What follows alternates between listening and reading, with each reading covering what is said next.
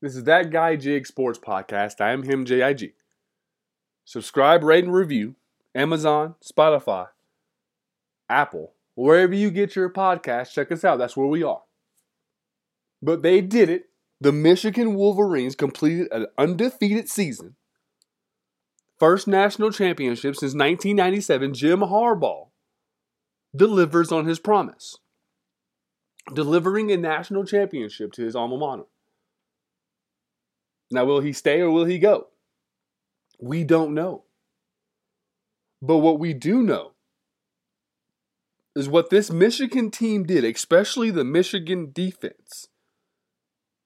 I think once everything is settled, once everybody's done talking about Jim Harbaugh and where he's going, when everybody's done talking about Nick Saban retiring, oh, yeah, and by the way, the great Nick Saban did retire, OMG. But we're going to hold on. People will then begin to talk about how great of a defense this Michigan team had. I, I think, I think, I think, you know, the people, for the people who want to put an asterisk on this championship, who want to tank this championship, I think you hold your breath, walk underwater, and just take big gulps. Because what we're not going to do is act like we didn't know. See, here's the thing if Michigan would have won the national championship and then the scandal comes out, then we say it's tainted. But considering the fact that we knew, we knew about this whole Michigan scandal before the playoffs, before the Ohio State game, before the Penn State game. And they went on to beat Washington, they went on to beat Alabama. This Michigan team, especially on defense, what it has done will not and should not go unnoticed.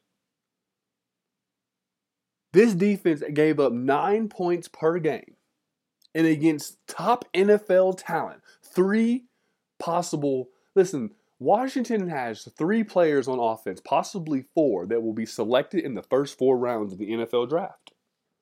Those three receivers, and McMillan, if he stays or if he goes, Will Rogers is transferring in for Washington. Michael Penix, and that offensive line was very good, and they held them to 13 points, America. They held them to 13 points, world. This defense that they had over there in Michigan was serious. It was something that you could lean on, something that you could rely on, dependable like a truck. Just downshift when it gets muddy. Ugh, it grumbles. It gets it going. And that's what this Michigan team did. They never really gave Washington a chance. They ran the ball for 300 yards, folks. Listen, what do I always say? If you can run the ball, control time of possession, and not turn the ball over, nine times out of 10, I think you're going to win. Especially when your defense is as good, as good as Michigan's. This is a pro style defense. This is a defense that you can't really figure out. It disguises itself very well. The holes in there are very are very minute. Only the prime of the prime only the athletes find a way. And that's how Michigan was able to really just put, put their wheel and do what they do. Washington was never able to stop them.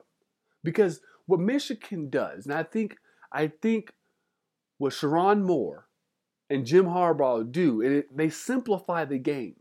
In a game where people are throwing it around, when they're putting up 50 points a game, where people are just throwing it all around the yard, Michigan comes through and they run that that that that early 2000s, that Stanford S, that I formation. We can get into multiple, we can get into the spread, but we really want to stay in that one back I formation and just pound you.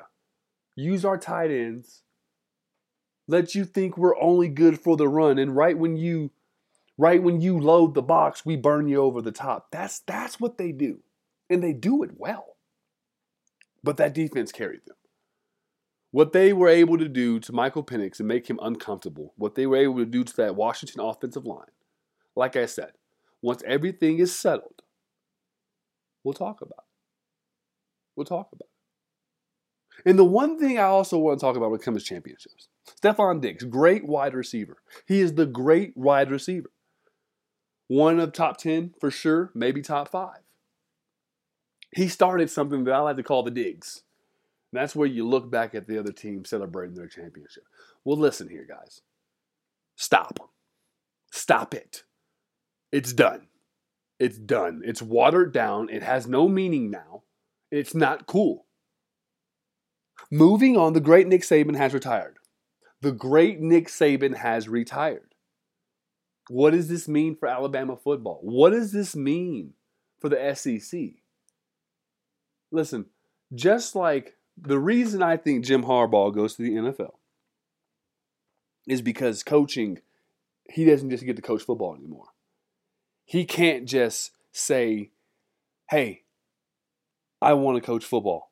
Because now it used to be coach football, little recruiting window, you get your guys. Now you got transfer portal, the portal window, preseason recruiting, offseason recruiting, and you still might have to do a TikTok dance or two. And here's a guy who just won a national championship. He's not trying to do any TikToking. He's not trying to do any type of dancing. But what he's trying to do, he's already achieved. He won the national championship, and now I think he strikes while the iron is hot. Now, Nick Saban retiring is huge because I think it's for those same reasons. Nick Saban doesn't like the transfer portal, he doesn't like NIL. You see what I'm saying? It's not just coaching anymore, guys.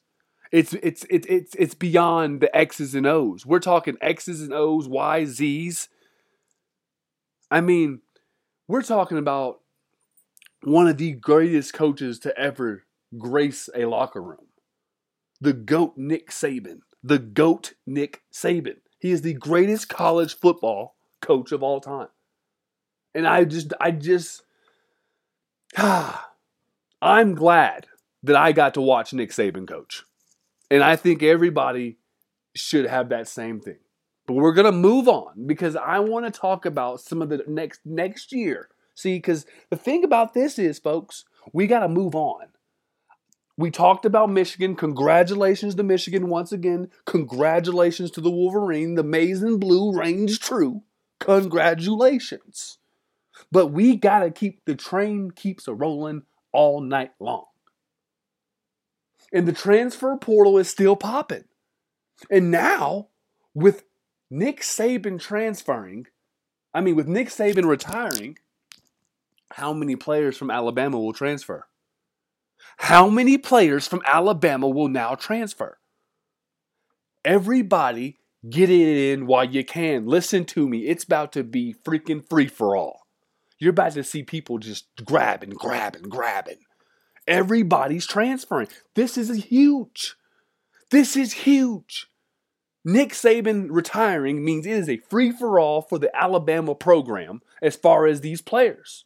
You thought you thought tampering was bad before? This tampering is about to hit new heights, new levels. This is about to be I'm talking just Mo- this huge galactic. All these players are listen. Colorado University will get them. Will get their fair share. Deion is about to go hunting. You hear it for you heard it here from that guy Jig. Deion is about to go hunting. But this team has already done their hunting, and that's Ohio State. They got Will Howard and Judkins. Judkins is probably the best running back outside of Ollie Gordon from Oklahoma State. But I would like to see Judkins get the same type of opportunities of an Ollie Gordon. I mean, the guy is an All American as a freshman and a sophomore in the SEC, in the conference where it just means more, they say. Transfers to Ohio State University with Will Howard. Now, listen to me.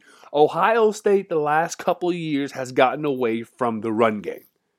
I'll say it again. Ohio State, the last couple of years, have gotten away from the run game. And that's why they can't beat Michigan. Because Michigan doesn't respect the run. Nobody respects the run over there at Ohio State. They know they're going to have supreme receivers, a great quarterback to throw it all the way around, but they're not going to be able to chew clock. They're not going to be able to pound it out. Michigan, Alabama, Texas, Georgia, and Washington all have one thing in common they can ground the hell out of the ball. They can take the air out of a football if they need to. And that's one of the reasons why Washington was not successful. That offensive line could not get a run game going. The same run game they've had all season, the same run game that they've been able to depend on all season was not able to get going. But the teams that are successful in football, I'm telling you, they are have the ability to run the football because you have to be able to possess the ball. If I have the ball and you don't, you can't score. If I don't give you the ball, you can't score. And that's the that's the mindset. In Ohio State with Will Howard and Judkins, I'm telling you, watch the RPO. Ohio State's going to be able to put up points, but they're also going to be able to salt away the game, which is something they have not been able to do the last couple of years. Ole Miss, another team next year that is going to go crazy. I know Judkins transferred, but there's a reason. There's a reason. I think old Lane, old Lane Kiffin has something up his sleeve. Missouri, another team. SEC gonna be good. I'm telling you, SEC football next year is gonna be great, folks. SEC, Big Ten, Big 12, ACC, Pac 12, Mountain West merger. Those are my Power Five rankings for next year. I'm already putting them out there. The SEC is going to be exciting. The Big Ten is going to be kind of, huh, very intriguing. That's what it's going to be. Because you got Oregon, who so far in the top 25, too early top 25, comes in number three. Going to be very interesting to see what them Dan Lanning and them Ducks do next year up there in the Big Ten. Like I said, Ohio State, watch out for them. Michigan, if Harbaugh comes back, they're going to be dangerous again. If Harbaugh comes back, they're going to be dangerous. If not, they're going to be good just because the talent is going to stay. That's a university that is able to retain their talent. So that's also a university that I, that, that, that I predict stays around. So when we look at next year, because next year we're going 12, folks. Next year we go 12 team playoffs. All this ifs, ands, and whats get solved because next year we go 12. And I think they're going to go five because you got your five um, Power Five champion, you got your five conference champions. You could argue a runner up depending on the conference. I think the SEC runner up, the Big Ten runner up, and the Big 12, maybe the ACC, maybe them. Just depends. I mean, yes, you would think Clemson and Florida State for true, but we'll see. We shall see. And then after that, I think, you know, I think the Big Ten and SEC are probably going to get three apiece. Because if you look at the last landscape of this year's play, playoff championship, if this was, if this was years ago, if this was, if this was say, you know, we look at this. Sorry, we look at this year's championship. sorry, if this, this this was next year, you have two Big Tens and two SECs right there in front of you. And then the championship came down to two Big Ten schools. So I don't. I, I think that's the formula. I think you put two. I think you did for sure put two and two, champion or runner up, and then after that you'll probably get a third team from each conference, and then after that you get your Big Twelve. You know, maybe two from there, and then your group of five, and then you let these guys duke it out. This is the the, the twelve team is going to get it right because you can't you can't you can't not you got 12 teams. You got 12 teams to pick from. I don't want to hear any more crying. The crying is out there. No more tears. That's that's that's that's where we're at, folks. We got 12 teams getting into the playoffs. This is that guy Jig Sports Podcast. I am him JIG. Remember to subscribe, rate, and review.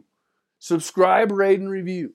And listen, we're still gonna keep these three legs every week: college football, NBA and NFL. But with Nick, I just I just want to keep reiterating how crazy it is that Nick Saban is retired. The GOAT is leaving the farm. I mean, this is wild. Think about how many like how many players Nick Saban has graced us with with his recruiting. How many teams, how many great games. I mean, this is big, folks. The Alabama football team right now has to be in a state of shock. They, I mean, I mean, let a naysayer know what's going on here. I had no idea this was being planned, man. But shout out to the goat. He says every morning he has a cup of coffee and two oatmeal cream pies. I too, for now on, will have oatmeal cream pies and, and a cup of Joe. If the goat did it, then I should do it too. This is huge, folks. This is huge. Nick Saban has retired. How many players stay at Alabama?